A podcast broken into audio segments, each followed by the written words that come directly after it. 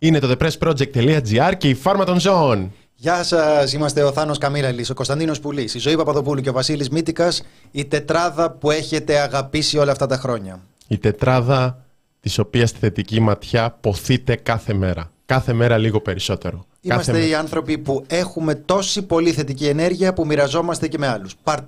Πάρτε δωρεάν θετική ενέργεια. Θέλετε ένα αισιόδοξο μήνυμα? Θέλετε ένα μήνυμα, μια ανάσα ελπίδας? Η Φάρμα των Ζώων είναι εδώ. Ευχάριστες ειδισουλίτσες για να φτιάχνει το κεφάκι. Πάμε Θανό. Τόση θετική ενέργεια θα μπορούσαμε να είχαμε γίνει διαφήμιση χυμού κάποια στιγμή στο παρελθόν. Το πιστεύω. Το πιστεύω κι εγώ. Το πιστεύω. Γενικά μπορούμε να γίνουμε διαφήμιση για διάφορους λόγους. Αλλά τώρα έχουμε, παιδιά, δεν ξέρω πώς το έχουμε καταφέρει αυτό. Έχουμε μόνο θετικές ειδήσεις. Δεν μας αρέσει κιόλας να. Εγώ είμαι λίγο απολυτικ. Ο Θάνος είναι αρκετά πολιτικοποιημένος, αλλά είναι από τους απογοητευμένους του ποταμιού που έχουν πάει τώρα Κυριάκο Μητσοτάκη. Οπότε θέλει κάπως να εστιάζει στα θετικά. Δεν του αρέσει αυτό το ηρωνία και μιζέρια που μας έχουν γράψει. Όχι. Δεν του αρέσει το στυλ ηρωνία και μιζέρια. Και γι' αυτό θα δείτε σήμερα, θα σας πάμε, θα είναι δηλαδή ούτε που θα το καταλάβετε πότε θα περάσουν 6 ώρες για την εκπομπή. Ηχθείς εδώ. Όπα, ηχθείς. Λέει ο Χρήστος, μετά τις χθεσινές συμβουλές του Κωνσταντίνου έχασα το 20% της περιουσίας μου στο ελληνικό χρηματιστήριο. Ευχαριστώ Φάρμα, τώρα νιώθω πιο ανάλαφρος. Λοιπόν, πρέπει να πας να παίξεις και τα υπόλοιπα. Γιατί έπαιξες μόνο το 20%? Δεν γίνεται έτσι. Όταν δίνω εγώ μια συμβουλή, ιδίως για τέτοια θέματα οικονομικά, πρέπει να ακούτε και να υπακούτε σε ό,τι λέω. Λοιπόν, πήγαινε τώρα, όποιος κάθεται πάνω σε καρέκλα στο σπίτι σου, σήκωσέ τον και πούλησέ την. Όλα αυτά πρέπει να τα παίξεις. Παρουσιάζει το χρηματιστήριο τώρα σαν τζόγο. Δεν είναι ωραίο αυτό. Όχι. Είναι γνωστή η ιστορία του ελληνικού χρηματιστηρίου. Όχι. Καταγεγραμμένη στην ελληνική πολιτική ιστορία. Εντάξει. Όχι. Μια ορθολογική επένδυση.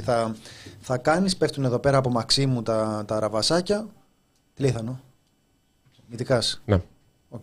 Συγγνώμη. Το ραβασάκι του Μύτικα, παιδιά. Γιατί κάποιοι πιστεύουν ότι δεν υπάρχει. Ο Μύτικας, εσύ πιστεύεις ότι μπορεί να παίζει πιο ύπουλο ρόλο ως ένας πολιτικός εγκέφαλος εδώ μέσα που καθορίζει τη γραμμή του μέσου και προσποιείται τον τεχνικό? Το έχεις σκεφτεί αυτό? Είναι σκοτεινός αρχισυντάκτης. Ναι ρε παιδί μου, είναι ένας σκιώδης, αλλά πολύ σκιώδης, ερευώδης.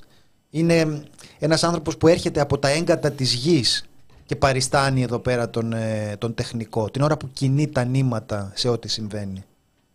Σκέψου το, δεν λέω να απαντήσεις τώρα. Είναι το σκοτεινό κέντρο του TPP, ο Μυτικάς. Όπα.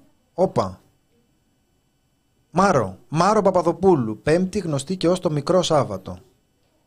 Μάρω, είναι κάπως... επειδή είμαι νεκρή μέσα μου. Μάρω, ελπίζω να πάνε όλα καλύτερα. Ναι. Σε ευχαριστούμε πάρα πολύ. Και μπορεί να το έχει πει ο Μητσοτάκης ότι θα πάνε όλα καλύτερα. Εκεί στην περίφημη αυτή ομιλία με τις... με τον ουρανό που θα γίνει πιο γαλανό και τον ήλιο πιο φωτεινό. Που δεν πήγε καλά. Είναι από τα στάτους που δεν γερνάνε ωραία. Ναι, αλλά εγώ θα το πω λίγο διαφορετικά. Η ζωή προσφέρει επανορθωτικές ευκαιρίες. Όντως, αυτό το κάνει. Μπορεί να μην βελτιωθούν αντικειμενικά τα πράγματα, αλλά ό,τι έχει τσακίσει υπάρχει πάντα η δυνατότητα να επουλωθεί. Αυτό είναι όντως αισιόδοξο. Οπότε Μάρος, σε ευχαριστούμε πάρα πολύ και κουράγιο. Λοιπόν, Μύτικας ο γιος του Ερέβους. Ναι, μπορούμε να τον λέμε έτσι. Ο Μύτικας ο γιος του Ερέβους. Okay. Σαν να είναι τραγουδιστής metal, ας πούμε. Ναι. Ποιος είμαι ο Μύτικας, ο γιος του Ερέβους. Λοιπόν, Θάνο. Δυστυχώς. Έφρεξε. Ναι. Δυστυχώς είμαστε στο ίδιο έργο θεατές. Δυστυχώς κακοκαιρία, δυνατές βροχές. Το περιμένεις τώρα. Ναι. Έχει χτυπήσει το Βόλο, την Εύβοια και τη Φθιώτιδα. Εικόνες που για μία ακόμα φορά έρχονται, δείχνουν σκηνικά καταστροφής. Και βεβαίως προκύπτουν τα ερωτήματα για το αν και το τι θα μπορούσε να γίνει και νωρίτερα, καθώς δεν ξεκινάει η θητεία αυτής της κυβέρνησης και αυτών των αυτοδιοικητικών αρχών όταν χτύπησε ο Ντάνιελ. Αλλά και κατά τη διάρκεια, για το αν πρόλαβαν π.χ. να απομακρύνουν τα μπάζα από τον ποταμό στο Βόλο και αν λήφθηκαν τα απαραίτητα μέτρα και αν δόθηκε προτεραιότητα σε αυτά, ώστε να μην μας ξαναβρει τέτοια ατυχία, όπως είπε ο κύριος Βορίδης. Λοιπόν, καταρχάς να πούμε ότι η εκτίμηση για το αν ελήφθησαν τα απαραίτητα μέτρα είναι λίγο, πώς να το πω, ρευστή, μια που χρησιμοποιούμε υδατικού τύπου μεταφορές. Δηλαδή, αν ρωτούσες λίγο νωρίτερα τον Μπέο, εμφανίστηκε πολύ αισιόδοξος, ήτανε μέσα στη βροχή, αλλά βρεχότανε και έλεγε αυτοί οι αλητήροι που παρουσιάζουν εικόνες από 20 μέρες πριν, που δείχνουν ότι έχει πλημμυρίσει, ενώ τα πράγματα είναι πάρα πολύ καλά, είναι καθαρισμένα, τα φρεάτια, έχουμε κανονική απορροή υδάτων. Είναι ο ποταμός που μου διαφεύγει ο Κλαυσαρμίδωνας εκεί πέρα, τέλος πάντων, εξηγούσε εκεί πέρα το τοπικό ρέμα ότι δεν υπάρχει κίνδυνος και ούτω καθεξής. Και είναι ένα βιντεάκι λίγο αργότερα με τον Αχιλέα Μπέο σε έξαλλη κατάσταση από την ανάποδη, έχει γυρίσει το κουμπί, προσοχή όλοι, πνιγόμαστε. Είδαμε τις εικόνες από τον Βόλο, δεν είναι καθόλου καθησυχαστικές. Και θέλω να δούμε πρώτα την δήλωση του Μάκη Βορίδη και μετά να προσπαθήσουμε να το σκεφτούμε όλο αυτό και να το σχολιάσουμε. Αλλά επειδή θα μιλήσει ο Μάκης Βορίδης, θέλουμε λίγη συγκέντρωση. Αυτό δεν είναι κάτι που μπορείς να το ακούσεις έτσι άντε. Ο Βορίδης, ως γνωστόν, είναι από τους λίγους διανοούμενους της σημερινής Βουλής. Και να, ο Γκράμς πάει σύννεφο. Δεν είναι τυχαίος άνθρωπος, δηλαδή, ο Μάκης Βορίδης. Οπότε να ακούσουμε τι είπε. Στο ίδιο έργο θεατές, 2 εβδομάδες μετά. Ναι. Εντυπωσιακά άτυχος ο Βόλος εδώ. Υπό την έννοια ότι πάλι είχαμε πολύ εκτεταμένο καιρικό φαινόμενο. Οι πρώτες μετρήσεις, και παρότι δεν υπάρχει ακόμα πλήρης καταγραφή του όγκου του νερού, μιλάνε για νερό το οποίο ήταν μεγαλύτερο από τον Ιαννό αυτή τη φορά. Κάτι λιγότερο από τον Ντάνιελ. Αλλά... Μεγάλη γκαντεμιά. Μεγάλη γκαντεμιά. Δηλαδή, πώς έγινε τώρα αυτό. Εδώ τα λέμε επιστημονικά. Δηλαδή, έχεις και την κυβέρνηση. Δηλαδή, εκεί που έχεις ποντάρει, ρε παιδί μου, ότι δεν θα ξαναγίνει, σου λέει εντυπωσιακά άτυχος. Δηλαδή, τι αναποδιά ήταν αυτή τώρα ξαφνικά. Τι αναποδιά ήταν αυτή. Πήγε και έβρεξε πάλι. Ναι. Πάρε, φίλε. Τι πρέπει να γίνει, ξεμάτιαγμα. Τι πρέπει να γίνει, κομποσκίνια. Τι πρέπει να γίνει, ευχέλαιο. Ή αλλιώς, τι πρέπει να γίνει, τίποτα. Αντιπλημμυρικά. Μέτρα, ξεβούλωμα φρεατίων. Αντιπυρικές ζώνες ώστε να μην καίγονται και μετά να μην πλημμυρίζουν. Έχουμε μια δήλωση που λέει ότι ο Βόλος ήταν άτυχος, ήταν εντυπωσιακά άτυχος. Και γενικά είναι μια δήλωση ψηλό αδιάφορη.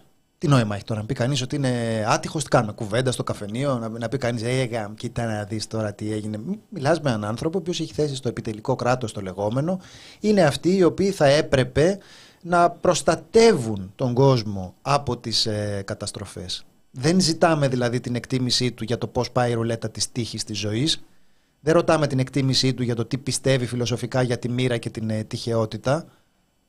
Ζητάμε κάτι πολύ απλό που λέγεται αντιπλημμυρικά έργα.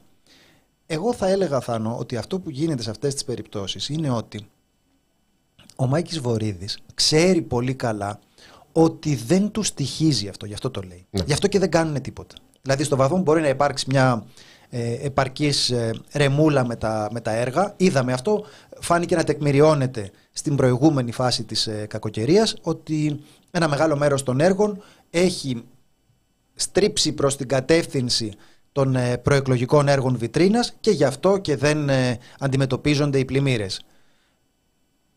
Επειδή ο άλλος ξέρει ότι δεν θα τους στοιχήσει, γιατί αν τους στοιχήσει θα το έλαμβανε υπόψη του, έτσι δεν είναι. Τα έκανε κάτι, ρε παιδί μου, αλλά ξέρει ότι δεν θα τους στοιχήσει. Ζυγίζει τις πιθανότητες, λέει πόσο πιθανό είναι να συμβεί αυτό. Δεν βαριέσαι. Μάλλον όχι. Ναι, και να συμβεί αυτό θα το αποδώσει σε πρωτοφανή καιρικά φαινόμενα. Τώρα εντωμεταξύ δεν ξέρω αν προσέξατε την συνέχεια της δήλωσης. Δεν έχουμε πρωτοφανές καιρικό φαινόμενο, αλλά έχουμε κάτι που είναι μεγαλύτερο από τον Ιαννό, μικρότερο από τον Ντάνιελ. Καταρχάς τον είπε Ντάνιελ.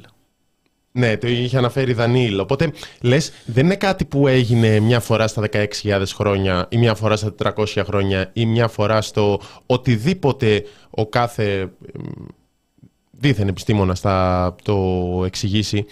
Αλλά είναι απλώς έβρεξε πολύ. Πάλι.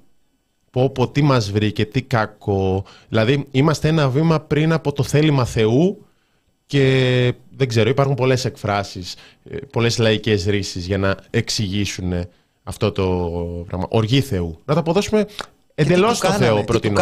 Τι του κάναμε. Δηλαδή... να κάνουμε, μια που έχουμε πάει σε λίγο πιο πρωτόγονες μεθόδους, να κάνουμε μια θυσία για να ηρεμήσουν οι Θεοί. Παλιά έτσι κάνανε για την μανία της φύσης. Εσύ, Θάνο. Δηλαδή, για να, πριν πάνε στην Τρία, είχε κακό καιρό. Ναι, δευτεροφανές καιρικό φαινόμενο. Επιστρατεύω τα ομηρικά έπι αυτή τη στιγμή για να εξηγήσω την κατάσταση το 2023. Ωραία. Είχε κακό καιρό και κάνανε θυσίες. Να καταλάβουμε λίγο όμως, Θάνο, τι μπορεί να έχουμε κάνει κι εμείς. Εσύ είσαι υπέρ των προγαμιαίων σχέσεων. Δεν ξέρω πώς προέκυψε αυτό, αλλά ναι. Ναι. Ναι. Μάλιστα. Οπότε πιστεύεις ότι δύο άνθρωποι οι οποίοι δεν έχουν ενωθεί με τα ιερά του δεσμά του γάμου, μετά δεν πειράζει, μπορούν να παίζουν το τέρας με τις δύο ράχες. Ναι, τι έχει συμβεί όσο έλειπα, δεν κατάλαβα. Εντάξει, Θάνο, γιατί αναρωτιόμαστε τι έχουμε κάνει και θυμώνει ο Θεός μαζί μας, αλλά βλέπεις ότι και εσύ δεν έχεις και τη φωλιά σου καθαρή, από ό,τι φαίνεται. Αυτές οι δηλώσεις που λένε πόπο ατυχία, οργή Θεού ή δεν ξέρω εγώ τι άλλο, και ο Μπέος είπε μια τέτοια κουβέντα, πολύ σοφή, που είναι τι έχουμε κάνει και γιατί και τόση οργή.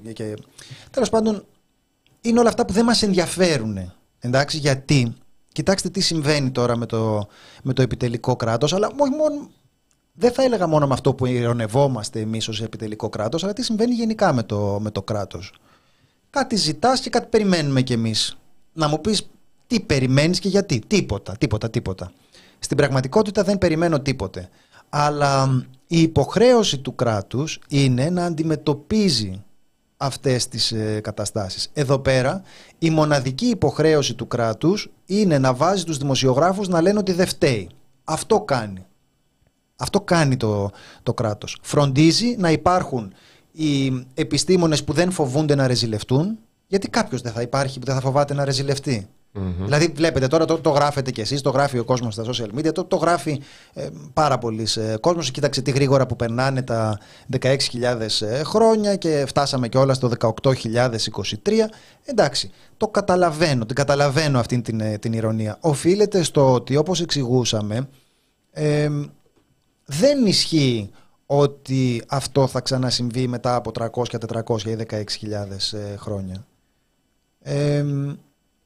Και ακόμη περισσότερο τώρα δεν ισχύει μέσα σε συνθήκες όπου τα φαινόμενα αυτά εντείνονται και πυκνώνουν λόγω της κλιματικής κρίσης. Και επίσης, όταν έχει ήδη συμβεί, υπάρχει κατάσταση που υπάρχει στην πόλη εδώ και εβδομάδες, υπάρχουν σχετικές φωτογραφίες με κατοίκους που χθες ανέβαζαν τα μπάζα στον ποταμό και λένε δεν έχει καθαριστεί, παιδιά, ο ποταμός, θα ξεχυλήσει. Ο Δήμαρχος Βόλου αρκόταν να βρήσει κατοίκους που ανέβαζαν προηγούμενες φωτογραφίες. Ανάθεμα, θα είδε καμιά ανάρτηση που θα ήταν λάθος και θα άρχισε να βρίζει τους εντυπωσιακά ευαίσθητους και τους φλόρους και τα νούμερα, όπως χαρακτηρίζει συχνά όποιον αντιδρούν. Έχουμε και ένα βίντεο μπόνους για Αχιλέα Μπέο. Για το θέμα της δηλώσης Βορίδη, είναι λογική συνέχεια κάτι που ακουγόταν για τις πυρκαγιές το καλοκαίρι, που ήταν ουσιαστικά και τι να κάνεις. Αυτό που σχολιάζουμε συχνά πυκνά και στην εκπομπή. Αυτό που είχε πει ο Κυριάκος Μητσοτάκης, πυρκαγιές είχαμε, έχουμε και θα έχουμε. Ένα μικρό ανασήκωμα των νόμων που λες ότι ισχύει μεν. Προφανώς δεν ζητάει κάποιος να εξαλειφθούν οι ακραίες βροχές ή οι πυρκαγιές. Καμία κυβέρνηση δεν μπορεί να το κάνει αυτό. Πατάμε στη γη. Αλλά ζητάμε μέτρα γι' αυτό. Και μέτρα δεν γίνονται. Στη συνέχεια αυτής της συμφάνισης ο Μάκης Βορίδης, ο οποίος έχει και ρόλο ανταυτού με τον Κυριάκο Μητσοτάκη σε τέτοιες περιπτώσεις και στη Βουλή, τον εκπροσωπεί όταν ο Πρωθυπουργός λείπει, λέει πάλι για το πρόγραμμα πολιτικής προστασίας 1,8 δις ευρώ. 3 χρόνια καταστροφές, 3 χρόνια βγαίνουν και λένε μετά για το πρόγραμμα πολιτικής προστασίας 1,8 δις ευρώ. Είναι το υγιής, είναι αυτό που ο νυν υπουργός, ο Βασίλης Κικίλιας, αποκάλυψε ότι το παρέλαβε με απορροφητικότητα 1%. Είναι το πρόγραμμα που εξαγγέλθηκε μετά την Εύβοια. Κάτι έχει αυτό και δεν ρουφάει. Είναι σαν παλιά ηλεκτρική σκούπα, για να καταλάβατε. Καλά τα λέει ο Μπέος. Ο Αλκίνος θέει που είναι φλόρος και δεν πήγε να βοηθήσει. Τώρα, εσύ, Θάνο, στη διαμάχη αυτή μεταξύ Μπέου και Αλκίνου Ιωαννίδη, θα έλεγες ότι είσαι των ίσων αποστάσεων? Πιστεύεις ότι, όπως λέγαμε και στις σχολικές εκθέσεις, η αλήθεια είναι κάπου στη μέση? Όχι. Μπέος. Το δίκιο. Προφανώς. Πάλι βγήκε το μεταξύ τα παράθυρα ο Αχιλέας Μπέος. Πάλι το έλεγε ο Αλκίνος Ιωαννίτης να έρθει να καθαρίσει. Φρήκε στόχο τώρα. Τι μονή είναι αυτή. Εν τω μεταξύ, ναι. Να δούμε λίγο ακόμα Αχιλέα Μπέο, επειδή το ζητάτε. Ξέρουμε ότι σας αρέσει και εμείς όταν κάτι μας το ζητάτε δεν μπορούμε να το... Όχι σημερινό, πριν μια εβδομάδα... Λίγες μέρες όμως, δεν είναι πριν μια εβδομάδα, στη συνέντευξη τύπου, οι προτεραιότητες από ό,τι φαίνεται του Δημάρχου Βόλου ήταν ο στολισμός των Χριστουγέννων. Κάτσε ρε, θα το προτίδεις, ας αν τα πει ο ίδιος. Όχι, τώρα θα πει κάποιος, πλάκα κάνεις. Θα σου πω, όχι δεν κάνω πλάκα. Πάμε Βασίλη. Θα πω επίσης σε αυτούς τους τύπους, γιατί είναι πραγματικά ντροπή κάποιοι να χαίρονται με τη δυστυχία και τον πόνο της πόλης, που εμείς είμαστε εδώ και θα σταθούμε πολύ σύντομα, ήδη αρχίσαμε και στεκόμαστε στα πόδια μας. Είπαν ότι πάνω από 2 χρόνια θα χρειαστεί να επανέλθει ο Βόλος. Τι λέτε βρε γελοί? Εμείς ετοιμαζόμαστε να κάνουμε τα πιο φαντασμαγορικά Χριστούγεννα που έχουν γίνει ποτέ στην πόλη. Τα πιο φαντασμαγορικά. Να επιστρέψει το χαμόγελο στα παιδιά, στους πολίτες, να γυρίσουν οι τουρίστες στο Βόλο, να δώσουν ανάπτυξη. Ποιος σας ρώτησε ρε σας? Με τι γνώσεις κοπρίτες και σπέρνετε ανησυχία στον κόσμο? Ποιος σας ρώτησε? Τη Δευτέρα ξεκινάει ο στολισμός της πόλης. Προετοιμαζόμαστε. Έχουν κλειστεί φαντασμαγορικά σοου και καλλιτέχνες. Ποιος σας ρώτησε ρε σας? Τι είστε εσείς? Νούμερα, φλόροι που σας ανέχονται κάποιοι. Θα πάρετε όμως την απάντηση του κόσμου στις 8 Οκτωβρίου για να τελειώνουμε. Αρκετά μην ασχολείστε. Πέστε ό,τι θέλετε. Μη σπέρνετε προβληματισμούς στον κόσμο, γιατί έχει περάσει πολλά. Καταρχάς να πούμε ότι είναι Οκτωβρίου, όχι Οκτωβρίου. Πολλοί βάζουν ένα μήνα εκεί πέρα, το οποίο δεν χρειάζεται. Παιδιά. Είναι ο μόνος μήνας που δεν παίρνει μήνα. Ναι. Αν μπορείτε και εσείς, από τα πολλά που θα έχουμε να σχολιάσουμε, μην είστε γενικά κοπρίτες, νούμερα και φλόροι. Αυτά σημείωσα, Θάνο. Δεν ξέρω αν υπάρχει και κάποιος άλλος χαρακτηρισμός που απίφθινε με πολύ σκληρή γλώσσα ο Δήμαρχος Βόλου, ο Αχιλέας Μπέος. Επειδή μας παρακολουθούν αρκετοί κοπρίτες, νούμερα και φλόροι, εδώ είστε και εδώ είμαστε. Από Δευτέρα ξεκινάει ο στολισμός της πόλης. Τρίγωνα, καλαντά, σκορπίσαν παντού. Κάθε σπίτι μια γωνιά. Φωλιά. Τι λέει? Του μικρού Χριστού. Φωλιά λέει. Φωλιά. Φωλιά του Χριστού. Τι είναι καρδερίνα. Λοιπόν, οπότε το σχέδιο ήταν να ξεκινήσει ο στολισμός της πόλης. Αλλά έκατσε η ατυχία, η αναποδιά, όπως λένε κάποιοι άλλοι, αναποδιά, και τεράστια αναποδιά, και ξαναπλημμυρίζει η πόλη. Χριστούγεννα έχετε Τούπακ στο Βόλο. Δεν ξέρω τώρα. Διαβάζω στα σχόλια. Τι θα αναστήσω και το Τούπακ. Ναι. Κοιτάξτε να δείτε τώρα... Και ο Αχιλέας Μπέος είναι μια περσόνα με την οποία θα έλεγες ότι γιατί ασχολούμαστε, μας γράφετε ότι αηδιάσατε, το καταλαβαίνω, σας καταλαβαίνω, αλλά η αλήθεια είναι ότι είναι και λίγο εκλεγμένος. Αυτό, αυτό είναι το πρόβλημα. Καταλάβατε. Επειδή είναι εκλεγμένος, κάπως μας κάνει αυτό να λέμε ότι η επίθεση στο πρόσωπο του Αχιλέα Μπέου είναι επίθεση στη δημοκρατία. Να βάλεις σωσίβια και βάρκες από κολόνα σε κολόνα, μας γράφει ο φίλος Σπύρος από τα Γιάννενα. Ευχαριστούμε Σπύρο. Υπήρχε μια γελιογραφία, δεν υπήρχε, που έδειχνε ένα βαρκάκι και να στολίζουν χριστουγεννιάτικο δέντρο? Δεν την έχω δει. Αλλά πολύ ωραία σημασία έχουν οι προτεραιότητες. Σημασία έχει τη στιγμή που είναι πλημμυρισμένη η πόλη και δεν έχει νερό, εσύ να βάλεις μπροστά και να κάνεις σχεδιασμό για τα Χριστούγεννα. Και να έχεις φαντασμακορικά έργα και φοβερούς καλλιτέχνες που θα παίξουν. Φαντάζομαι όχι τον Αλκίνο Ιωαννίδη. Δεν πειράζει. Ο Αλκίνος μπορεί και να. Μπορεί να παίξει τους σταγιάτες δίπλα που είναι και κατά της ιδιωτικοποίησης του νερού και για το νερό των σταγιατών. Εγώ νομίζω ότι και ο Αλκίνος δεν πρέπει να το κρατήσει μανιάτικο. Δηλαδή, έχει πει μια κουβέντα παραπάνω τώρα ο Αχιλέας πάνω στα νεύρα του. Άμα του πει να παίξει, να πάρει την κιθαρούλα του εκεί πέρα, να ανέβει σε μια βάρκα και να παίξει για τις χριστουγεννιάτικες εκδηλώσεις του Δήμου, ίσως όταν λέει φαντασμαγορικά σοου, έτσι δεν είπε. Ωραία, τι έχει να γίνει εκεί πέρα. Όπερα. Ναι. Το θέμα είναι σε αυτές τις περιπτώσεις, όπως λέγαμε και με το Μάτι και με τον Ψινάκη, ότι ψηφίζει ο κόσμος με τα μυαλά του στην τηλεόραση, δηλαδή πουθενά, και μετά χρειάζεται να ασχοληθούν αυτοί οι άνθρωποι με το τι θα γίνει την ώρα που πνίγεσαι και καίγεσαι. Εντάξει, δεν θα πάει καλά. Δεν θα πάει καλά. Αλλά τι να πω, έτσι είναι αυτά. Βλέπω ένα κάπως διδακτικό σχόλιο περί του, για το 1,8 δις. Δημοσιογράφοι είστε, θα μπορούσατε να ερευνήσετε πού πήγαν αυτά τα 1,8 δις. Είμαστε γενικά και δεν έχουν απορροφηθεί, δεν είναι ότι έχουν πάει αλλού, δεν είναι ότι έχουν φαγωθεί αυτά τα λεφτά. Να το ξεκαθαρίσουμε αυτό για να μην γίνουν τέτοιες. Είναι ένα πρόγραμμα το οποίο έχει ανακοινωθεί, το υγιής και δεν έχει προχωρήσει. Αυτό. Και αυτό που μας είπε δημοσιογράφος, γιατί το αφήνεις να περάσει έτσι.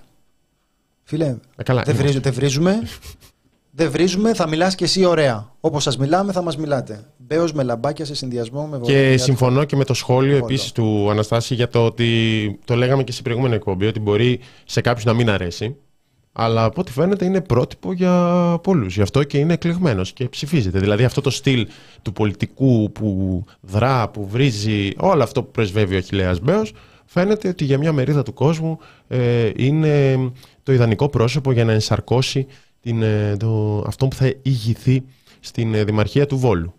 Για να μην πέφτουν από τα σύννεφα σε μια εβδομάδα. Και γενικώς, δίκιο έχει ο άνθρωπος. Δίκιο έχει ότι θα δοθούν οι απαντήσεις. Ναι. Μπορεί να προσέθεσε ένα μη εκεί που δεν έπρεπε, που δεν χρειαζόταν, ρε Αχιλέα, δεν χρειαζόταν αυτό. Μη μας ανεβάζετε μας το κεφάλι τώρα ξαφνικά με τον Οκτώβριο. Αλλά στο υπόλοιπο έχει δίκιο ο άνθρωπος. Δίκιο έχει. Όντως θα είναι μια δικαίωση. Δηλαδή, έγινε ό,τι έγινε τώρα. Θα ρωτήσει ο Αχιλέας Μπέος τον κόσμο του Βόλου, σας αρέσω για δήμαρχος? Ναι, ναι, ναι. Αντρίλα, ματσίλα, μαγκιά, χωρίς έργα με λαμπάκια, πνιγμένη μέσα σε χριστουγεννιάτικα δέντρα? Ναι, μπράβο. Εμείς δεν έχουμε παρά να συγχαρούμε και το δήμαρχο, αλλά επιτρέψτε μου κιόλας, επειδή εγώ ανήκω σε αυτή την πολιτική παράδοση που βρίζει το λαό, καταλάβατε, δεν είμαι της πασοκικής παραδόσεως που αποφεύγει να βρίζει τον λαό και σέβεται τη σοφία του και τέτοια. Εγώ είμαι από αλλού. Οπότε τον ψηφίζει ο κόσμος, τον ανέχεται, συνεπώς με το καλό. Δεν έχω να πω τίποτε άλλο. Η καταστροφή είναι και στη Βόρεια Εύβοια και μάλιστα διαβάζω και την μελέτη των συντακτών. Πλημμύρισαν οι χαμένες περιοχές του 2021. Καταγγελίες για καθάριστα ποτάμια, ανύπαρκτα ή ανεπαρκή αντιπλημμυρικά έργα. Τώρα, δεν ξέρω η επιστήμη τι λέει ο Μάκης Βορίδης με την ατυχία. Δηλαδή, μπορεί να είναι ατυχία και αυτό. Κοίτα να δεις, και καμένα και πλημμυρισμένα. Μεγάλη ατυχία και η Βόρεια Εύβοια. Ίσως θα μπορούσε να πει κάποιος ότι υπάρχει ένας συσχετισμός μεταξύ της φωτιάς και μετά της πλημμύρας. Λέω, δεν ξέρω αν η επιστήμη έχει καταλήξει σε αυτή τη σύνδεση. Έχει καταλήξει τόσο πολύ η επιστήμη που μπορούμε να πούμε ότι η Εύβοια ήταν σχετικά τυχερή μέσα στην ατυχία της για το ότι δεν ακολούθησαν πολύ μεγαλύτερες ζημιές από πλημμύρες. Γιατί αυτό ήταν κάτι το οποίο περιμέναμε με αγωνία. Αυτό που έχει γίνει τώρα είναι αυτό που συζητάμε. Είχε ειδοποίηση 112 και στη γειτονιά μου εκεί πέρα στην Εύβοια, αλλά νομίζω ότι αυτό μπορούμε να το πούμε με κάποια ασφάλεια. Η στάση της κυβέρνησης είναι ότι εφόσον δεν έχει προκύψει πίεση από τους δημοσιογράφους, μπορείς να λες ό,τι θέλεις. Λοιπόν, στο σημείο αυτό πρέπει να κάνουμε μια μικρή διακοπή για να επιστρέψουμε μια τηλεφωνική συνέντευξη, αν μπορεί ακόμα οι καλεσμένοι μας.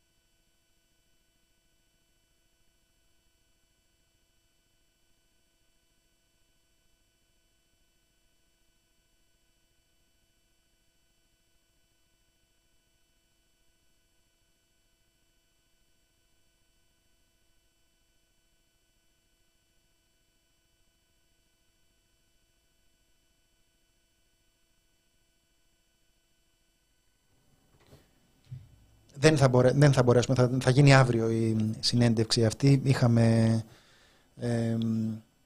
πει ότι μπορεί να είναι δύσκολο μετά τις παρά 20, αλλά θα την κάνουμε αύριο. Μην ανησυχείτε, ό,τι ήταν να μάθετε θα το μάθετε, θα φροντίσουμε. Σήμερα είχαν οι εκπαιδευτικοί, έχουν ακόμα, γιατί είναι στις 2 η ώρα στο Υπουργείο, πανελλαδική κινητοποίηση για τα κενά. Μιλάνε για αυτή τη στιγμή 20.000 κενά βάσει τον διορισμό των αναπληρωτριών πέρσι και φέτος, και υπάρχει και το τεράστιο ζήτημα με τα 6.000 κενά στους εκπαιδευτικούς για παράλληλη στήριξη, με το οποίο είχαμε ασχοληθεί, θα ασχοληθούμε και περισσότερο. Οπότε θα τα πιάσουμε αναλυτικά, γιατί επανέρχεται το θέμα, συνεχίζεται, υπάρχουν και ερωτήσεις στην Βουλή. Υπάρχει δήλωση της Υφυπουργού, της κυρίας Μιχαηλίδου, ότι δεν χρειάζεται ένας εκπαιδευτικός για κάθε παιδί, που το σχολιάζαμε και την προηγούμενη εβδομάδα με την Μύρτωνα Στούλη που έγραψε το σχετικό ρεπορτάζ, θα το βρείτε στο The Press Project. Ναι, και λέει όχι μόνο δεν είναι 3 εκπαιδευτικοί παράλληλη στήριξη για κάθε παιδί, είναι ένας εκπαιδευτικός για κάθε 3 σχολεία. Με αποτέλεσμα να μην μπορούν να καλύψουν τις ώρες που προβλέπει ο νόμος ότι θα έπρεπε να έχουν τα παιδιά παράλληλη στήριξη.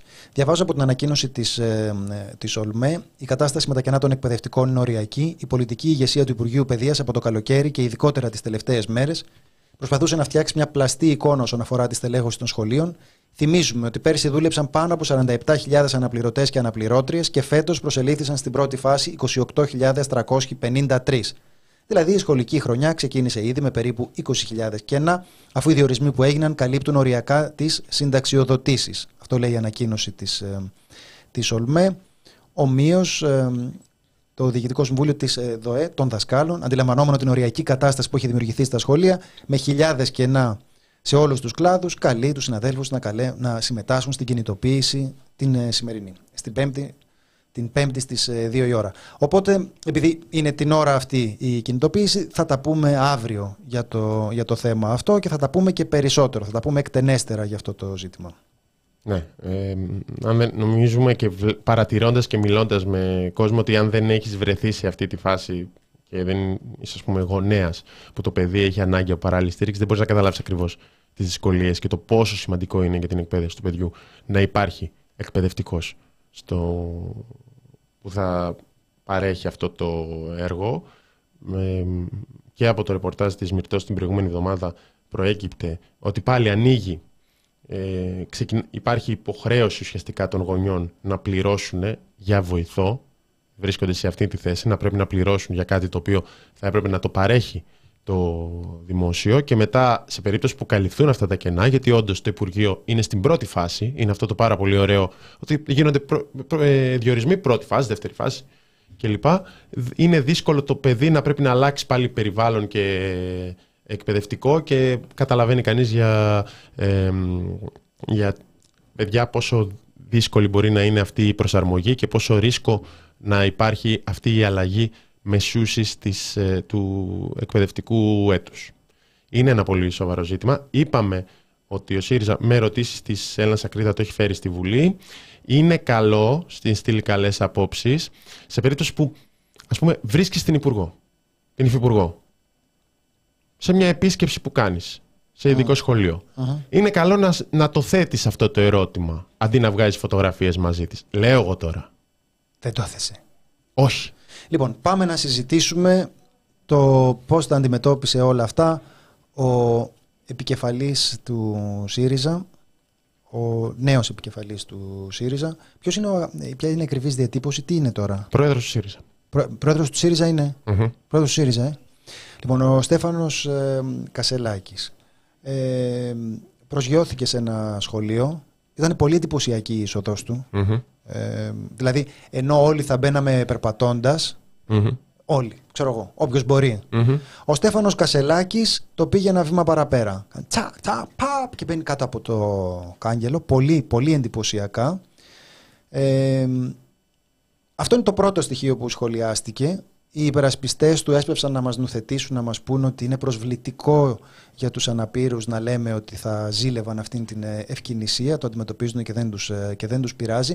Εγώ δεν τσαντίζομαι ποτέ για λογαριασμό κάποιων άλλων και ούτε θέλω να μιλώ εξ ονόματος κανενός, αλλά μου φαίνεται ότι με δεδομένο ότι πας μια επίσκεψη με έναν θεσμικό ρόλο που είναι ότι είσαι ο πρόεδρος του ΣΥΡΙΖΑ, του κόμματος της αξιωματικής αντιπολίτευσης, και πας σε ανθρώπους οι οποίοι κάνουν μια δουλειά πολύ δύσκολη, μέσα σε πολύ δύσκολες συνθήκες για να ακούσεις τα προβλήματά τους, θα μπορούσες να μην μπει με κολοτούμπα, τραμπάλα, παρκούρ. Λίμπο λέγεται, δεν το ήξερα. Τέλος πάντων, ρε παιδί μου, θα μπορούσες να μπεις περπατώντας. Να μην. Κι εγώ, όπως έχετε καταλάβει, δεν. Θα κάνω κι εγώ ένα βίντεο που θα κάνω κολοτούμπες και θα καταλήγει με ένα σφυρί και ένα δρεπάνι να ενώνονται σε σφυροδρέπανο. Θα το κάνω, ή που θα βάλω αλουμινόχαρτο στο κεφάλι. Έχει ήδη γίνει, αν δεν έχετε δει την ανασκόπηση. Ναι, αλλά δεν θα το κάνω πηγαίνοντας επίσκεψη σε κάποιον για να μου πει ότι δεν έχει καλωριφέρ και αίθουσα. Ή μάλλον να το μπήκε και στο βίντεο, δηλαδή. Μιλώντας για αντιπολίτευση με βιντεάκια που κάποιοι κακεντρεχείς έχουν γράψει ότι θα είναι στη Βουλή και θα κάνει αντιπολίτευση influencing. Εγώ, για παράδειγμα. Θεωρήθηκε πολύ σημαντικό αυτό το σκηνικό, το στιγμιότυπο, το ακροβατικό που μπήκε στο δίλεπτο της επίσκεψης και το έβγαλε το ίδιο το επιτελείο του. Δηλαδή, σου δείχνω ότι ασχολείται με τα προβλήματα του κόσμου, σου δείχνω ότι λέει θα σας φέρω εγώ την άλλη εβδομάδα, αλλά είναι και τύπος αθλητικός. Είναι τύπος αθλητικός και. Είναι μια τέτοια καταιγίδα από πατάτες. Πραγματικά αναρωτιέσαι με τι κουράγιο τον υπερασπίζονται οι υποστηρικτές του. Πηγαίνει εκεί πέρα. Θα κοιτάζει τι αυτό αύριο. Αύριο θα σας το λύσω. Τι δεν έχει εδώ πέρα. Δεν έχει κλιματισμό, καλωριφέρ, αίθουσες. Αύριο. Πώς είναι δυνατόν. Και αναρωτιέσαι τώρα. Με πόση θεσμική ανευθυνότητα μπορεί κανείς να εκφράζεται έτσι απέναντι σε αυτά τα προβλήματα και να υπόσχεται σε αυτούς τους ανθρώπους ότι θα κάνει τι. Θα τα λύσει για όλους. Αύριο θα έχει βρει λύση για όλους. Θα έχει βρει λύση ειδικά για αυτούς που πήγε και τους επισκέφθηκε επειδή εκεί έτυχε να πάει η επίσκεψη. Δεν λέγονται αυτές οι κουβέντες. Δεν λέγονται. Δεν λέγονται, είναι στοιχειώδης σοβαρότητα. Δηλαδή, είναι στοιχειώδης επαφή με την πραγματικότητα το να σου κόβει μέχρι το ότι εφόσον δεν μπορείς να προτείνεις μια γενική λύση, ότι αύριο θα το έχεις λύσει αυτό, γιατί δεν μπορείς να το πεις τα σοβαρά. Δεν λέγεται αυτή η κουβέντα. Και πέρα από αυτά το σημαντικότερο, μπορεί κάποιος να πει ότι αυτά είναι πουσιώδη, αλλά το σημαντικότερο είναι ότι όταν η εκπαιδευτική κοινότητα ασχολείται τόσο πολύ με αυτά τα χιλιάδες κενά στην παράλληλη στήριξη, όταν είναι η Δόμνα Μιχαηλίδου αυτή που είπε αυτή τη δήλωση, που δεν ισχύει καν, δεν είναι ότι ήταν ζήτημα το ένας εκπαιδευτικός σαν ένα παιδί. Εδώ έχουμε έναν εκπαιδευτικό να τρέχει από τμήμα σε τμήμα για να δίνει παράλληλη στήριξη. Μια φορά την Τρίτη στο ένα παιδί, μετά στο ίδιο παιδί ξανά την Πέμπτη κλπ. Όταν έχεις αυτό το ζήτημα και όταν το ίδιο στο κόμμα και άνθρωποι που σε υποστηρίζουν, που σε υποστήριξαν, κάνουν ερωτήσεις στη Βουλή και, προσπαθούν να πιέσουν την κυβέρνηση για να πάρουν απαντήσεις, δεν είναι δυνατόν να φωτογραφίζεσαι σαν να μην τρέχει τίποτα με την Υπουργό. Μετά καταγγελίες, ναι, τα είδαμε, μπήκε εκεί πέρα, έμαθε, ήθελε να καπελώσει την επίσκεψη, μετά το σάλο, μετά την απομάκρυνση εκ της κατακραυγής, ναι, τα είδαμε. Αυτά τα είπε εκ των υστέρων, ότι ήθελε να καπελώσει η Μιχαηλίδου την επίσκεψη και γι' αυτό εμφανίστηκε εκεί πέρα. Τέλος πάντων, δεν... Προς το παρόν εγώ νιώθω ότι απουσιάζει στοιχειώδη σοβαρότητα. Μας γράφεται εδώ ότι κάποτε λέγαμε γιατί ο Αλέξης δεν φοράει γραβάτα, τώρα γιατί περνάει ο πρόεδρος κάτω από την μπάρα. Ναι, γιατί ο Αλέξης δεν έκανε τέτοια, ρε παιδιά. Αν ο Αλέξης είχε αυτή την ευληγησία, θα το σχολιάζαμε κι αυτό. Τότε λέγαμε συνεχώς. Θυμάσαι, Θάνο, που λέγαμε συνεχώς γιατί δεν φοράει γραβάτα ο Αλέξης Τσίπρας. Το θυμάσαι που το λέγαμε. Το καταλαβαίνω αυτό το επιχείρημα, αλλά εδώ μπαίνει το θέμα της συνέπειας. Ότι αν το βλέπαμε κάθε φορά σε ό,τι κάνει ο πρόεδρος και σε ό,τι θα κάνει, βάλτε στη θέση του τον Κυριάκο Μητσοτάκη και σκεφτείτε πώς θα αντιδρούσα εγώ προσωπικά ως Θάνος, ως Γιώργος, Νίκος, Ελένη, Μαρία κλπ. Αν έβλεπα αυτό το πράγμα από τον Κυριάκο Μητσοτάκη, όπως πάει στις καταστροφές και λέει για αναποδιά. Αυτό είναι το κριτήριο και το λέω πάρα πολύ ήρεμα. Αλλά και πάλι ξαναλέμε ότι αυτό είναι το μικρότερο ζήτημα. Το περισσότερο είναι ότι αυτή τη στιγμή στην επικαιρότητα, στα εκπαιδευτικά υπάρχει ένα ζήτημα. Ρε Θάνο, μισό λεπτάκι. Είναι μια στάση χυδαία. Είναι ένας άνθρωπος ο οποίος πηγαίνει εκεί πέρα, είναι καθιστός και τους έχει όρθιους και τους εξηγεί τι γίνεται με την ψυχή των παιδιών που είναι σε αυτά τα σχολεία. Δεν το κάνεις αυτό το πράγμα. Δεν το κάνεις. Πώς να το πω. Είναι καταιγίδα από ολισθήματα. Μην μου λέτε τώρα ότι είναι επικοινωνιακό. Ξέρετε, εγώ είμαι άνθρωπος της γραβάτας. Όπως με βλέπετε, ναι, είμαι άνθρωπος. Δεν σέβομαι άνθρωπο που δεν φοράει κουστούμι, να το πούμε έτσι. Άνθρωπος που δεν φοράει κουστούμι δεν τον βλέπω καν. Δηλαδή, περνάει το βλέμμα μου από πάνω του. Δεν το λογαριάζω καθόλου. Οπότε το έχω αυτό. Αυτό το παραδέχομαι. Αν δεν είναι ο άλλος ένας λευκός άντρας με το κουστούμι του, με το αυτοκίνητό του, το ακριβό, δεν μπορώ να τον σεβαστώ. Σε αυτό με έχετε καταλάβει σωστά. Ήταν δίκαιο το σχόλιο. Εγώ νιώθω ότι πρόκειται για μια καταιγίδα από ολισθήματα, τα οποία δεν μου φαίνονται όλα δευτερεύοντα. Δηλαδή, καταρχάς, πηγαίνεις εκεί πέρα. Δεν είσαι σε θέση να προσφέρεις λύσεις. Δεν είναι αυτό που τον κοροϊδεύουν στο Twitter, ότι πήγε σαν Κυψοσανιδάς εκεί πέρα και έλεγε πώς θα το λύσει αυτό και πώς θα το λύσει εκείνο. Δεν είναι αυτός ο ρόλος σου. Και χρειάζεται κιόλας να δείξει ένα σεβασμό προς τους ανθρώπους που είναι εκεί και κάνουν αυτή τη δουλειά. Εντάξει, είναι απλό αυτό. Δεν πας να τους εξηγήσεις τη δουλειά τους τώρα για την ψυχή των παιδιών και τέτοια. Το κάνεις αυτό το πράγμα. Ναι, και επειδή γίνεται και ένα θέμα για το πώς κάνεις αντιπολίτευση. Όχι έτσι. Ναι, όχι έτσι, παιδιά. Μιλώντας για τα πραγματικά ζητήματα, λέγοντας οι κτηριακές υποδομές είναι έτσι. Ορίστε, για παράδειγμα, ένα σχολείο. Τα κενά είναι τόσα, είναι 20.000, είναι 6.000 εκεί. Γι' αυτά κάνε, μείνε, πες ό,τι θες, βγάλε 10 βίντεο. Αλλά μην μου πας τώρα να κάνεις διδάγματα και να ασχολείσαι με το ένα κλιματιστικό σε ένα σχολείο για να προκαλέσεις έτσι εντυπωσιασμό. Συγγνώμη, είμαστε και εμείς άνθρωποι ξενέρωτοι. Και το θέμα είναι πολύ σημαντικό για να γίνεται έτσι. Λοιπόν. Σε ένα ακόμα σημαντικό θέμα και σε ένα... και επειδή βλέπω και τα σχόλια, Κωνσταντίνε, που γράφουν κάτι για ένα ποσοστό 41%. Τι είναι αυτό το ποσοστό? Εκλογές. Δεν ασχολούμαι με τις εκλογές. Μην με ενοχλείτε με τις εκλογές. Δεν θέλω να ξανακούσω για εκλογές. Δεν με ενδιαφέρει καθόλου. Ναι. Λοιπόν, έχεις την κυβέρνηση, αλλά υπάρχουν και κάποιες αρχές, κάποιοι οργανισμοί τέλος πάντων, να το πω έτσι, που καθήκον τους είναι να είναι και ανεξάρτητες. Δηλαδή να ελέγχουν τι γίνεται χωρίς κυβερνητική επιρροή. Να μπαίνουν με συνένεση διακομματική, ας πούμε έτσι, τα μέλη τους, και να αναλαμβάνουν πολύ σοβαρές υποθέσεις. Να πω επιγραμματικά δύο. Είναι το Εθνικό Συμβούλιο Ραδιοτηλεόρασης, θεωρητικά ελέγχει τα κανάλια, και αυτή η Αρχή Διασφάλισης Απορρίτου των Επικοινωνιών, η ΑΔΑΕ. Δεν ξέρω αν την έχεις ξανακούσει αυτή την ΑΔΑΕ. Έχω ακούσει για το απόρριτο των επικοινωνιών. Κανονικά, Θάνο, οι επικοινωνίες... Ναι. Έπρεπε να είναι απόρριτες. Δηλαδή μιλάω εγώ, ναι, μιλάω με σένα, ναι, και ακουγόμαστε εμείς οι δύο. Αυτό κανονικά. Αλλά δεν είμαστε μόνο εμείς οι δύο. Υπάρχει μια πιθανότητα να μην είμαστε μόνο εμείς οι δύο. Όχι, δεν ξέρω τώρα στις επικοινωνίες. Εντάξει, το απόρριτο των επικοινωνιών είναι κάτι πολύ σχετικό, παιδιά, γιατί όλοι είστε λίγο άτακτοι. Ο Θάνος, ας πούμε, είπαμε, έχει αυτό με τις προγραμμίες σχέσεις. Αυτό κάπως θα έπρεπε, και το κράτος θέλει λίγο να παρακολουθήσει, να ξέρει τι κάνει. Να ξέρει αυτό το εννοεί, είναι... ας πούμε, ενεργός στο θέμα των προγαμιαίων σχέσεων, είναι μια θεωρητική τοποθέτηση αυτή. Οπότε το κράτος πρέπει να παρακολουθεί την ιδιωτική ζωή των πολιτών, ώστε να μπορεί και να τους εκβιάζει και να μπορεί μετά, όπως είχε πει ο πρόεδρος του ΠΑΣΟΚ, να είναι πρόεδρος σε ομηρία. Αυτό αν δεν το κάνει το κράτος, ποια είναι η δουλειά του κράτους? Αν δεν παρακολουθεί πολιτικούς παράγοντες προκειμένου να μπορεί να τους εκβιάζει. Αυτό ήταν το σκάνδαλο των υποκλοπών. Να παρακολουθεί, ας πούμε, δημοσιογράφους προκειμένου να ξέρει τι γίνεται με την ερευνά τους, να μπορεί και εκείνους να τους εκβιάζει ή να ξέρει με ποιους συνομιλούν και να καίει τις πηγές τους. Αν δεν τα κάνει αυτά το κράτος, τι θα γίνει? Και προσέξτε τώρα. Ο κύριος Ράμος είναι ένας άνθρωπος ο οποίος έχει αποτελέσει μια φωνή εντελώς παράδοξα, παράφωνη σε σχέση με τον τρόπο με τον οποίο διαχειρίζεται το κράτος αυτές τις υποθέσεις του. Δηλαδή το κράτος λέει έτσι είμαι εγώ, ότι γουστάρω κάνω. Αυτό λέει, και αυτή ήταν και η στάση που τήρησε επίσημα η κυβέρνηση, αυτή ήταν και η στάση που τήρησε απέναντι στο Ευρωκοινοβούλιο, απέναντι στην Επιτροπή που ήρθε να ελέγξει το σκάνδαλο των υποκλοπών. Η στάση της ελληνικής κυβέρνησης ήταν ότι δεν ένιωθε καν την υποχρέωση να απαντήσει. Κρυπτόμενη πίσω από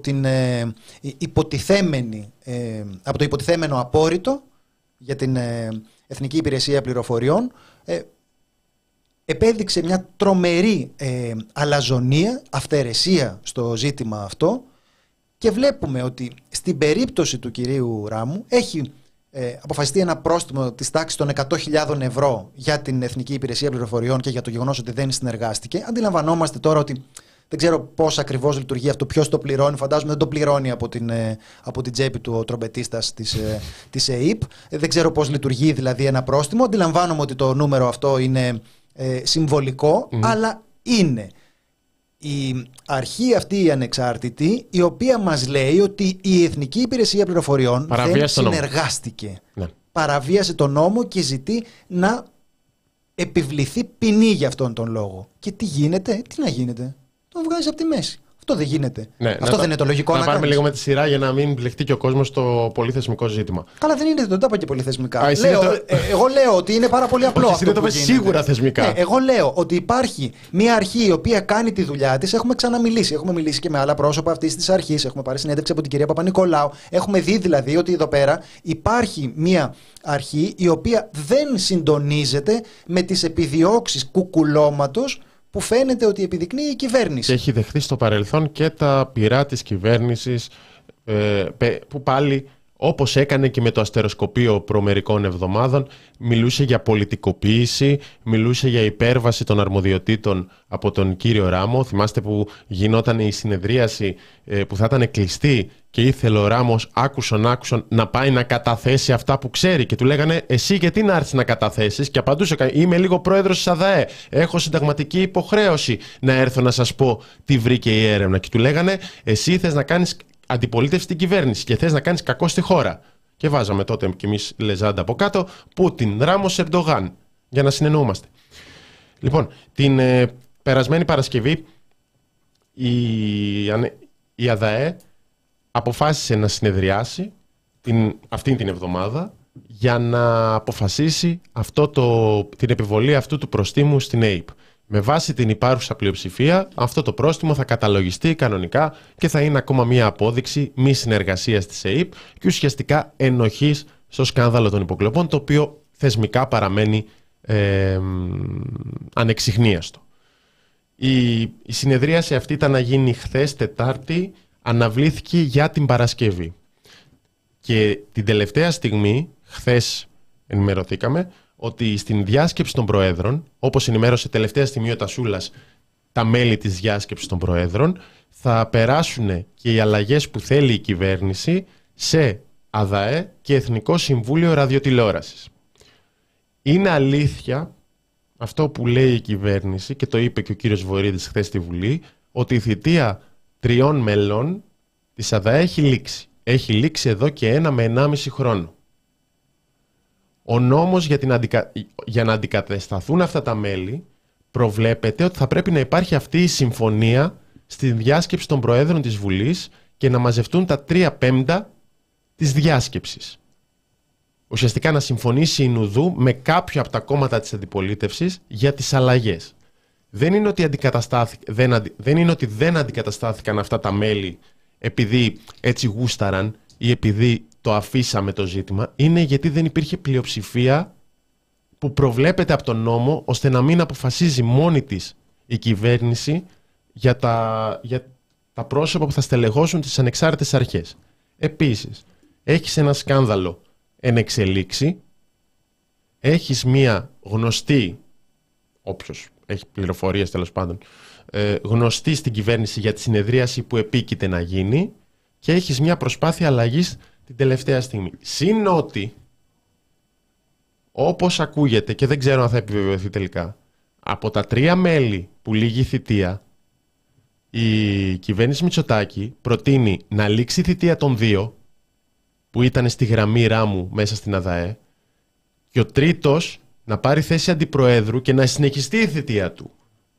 Το συγκεκριμένο μέλος δεν ήταν, βάσει τις απόψεις του, τις εκτίμησεις του, στη γραμμή Ράμου. Οπότε τίθεται ένα ερώτημα. Σύμπτωση, πάλι. Γι' αυτό υπάρχουν αντιδράσεις και γι' αυτό θεωρείται ως μια ακόμα παρέμβαση. Αποτελεί ερώτημα για το αν θα βρεθεί η πλειοψηφία αυτή. Θα πρέπει να συμφωνήσει κάποιο από τα κόμματα της αντιπολίτευσης και αποτελεί ένα ερώτημα τι θα γίνει στη συνέχεια. Στην ΑΔΑΕ οι πληροφορίες λένε ότι σε περίπτωση που περάσουν αυτές οι αλλαγές ο Ράμος θα παραιτηθεί. Ναι. Επαναλαμβάνω, αυτό που χρειάζεται να καταλάβουμε είναι ότι οι ανεξάρτητες αρχές δεν είναι κάποια επαναστατικά συμβούλια τα οποία έχουν σηκώσει τα όπλα εναντίον της κυβέρνησης. Εδώ υπάρχει ένας στοιχειώδης θεσμικός έλεγχος, ο οποίος εντοπίζει τις παραβιάσεις του νόμου που έχουν προηγηθεί, και φαίνεται ότι η κυβέρνηση Μητσοτάκη δεν μπορεί να ανεχθεί ούτε αυτό. Η λιγοστή φιλελεύθερη πολιτική που έχουν απομείνει σε αυτό το κόμμα και οι οποίοι μονίμως κόπτονται για την αντιθεσμικότητα και για την υπεράσπιση των θεσμών και διάφορα τέτοια, υποκριτικά λέω εγώ, θα πρέπει να μας εξηγήσουν με ποιο ακριβώς επιχείρημα μπορούν να καταπιούν κάτι το οποίο είναι τόσο κολοσιαίων διαστάσεων σκάνδαλο. Προσέξτε, αυτό που περιγράφουμε τα τελευταία χρόνια και το οποίο θα ενταθεί σίγουρα μετά την δεύτερη νίκη του Κυριάκου Μητσοτάκη στις πρόσφατες εκλογές, είναι ότι όταν έχει κανείς αλώσει τον μηχανισμό της ενημέρωσης και τον μηχανισμό της δικαιοσύνης, υπάρχει μια απεριόριστη δυνατότητα να μην ασχολείται με τα προβλήματά σας, να μας αφήνει να πνιγόμαστε και να καιγόμαστε, και ταυτοχρόνως δεν θα μπορεί να υπάρξει έλεγχος της διαφθοράς. Θυμόμαστε ότι παρακολουθούνται πρόσωπα σε κρίσιμα υπουργεία που σχετίζονται με τα οικονομικά σκάνδαλα, και την ίδια ώρα θα υπάρχει η δυνατότητα εκ μέρους της κυβέρνησης να ελέγχει αυτούς τους δύο πολύ πολύ κρίσιμους πυλώνες. Το τι λέγεται, τι μαθαίνετε και τι αποφασίζεται από τη δικαιοσύνη.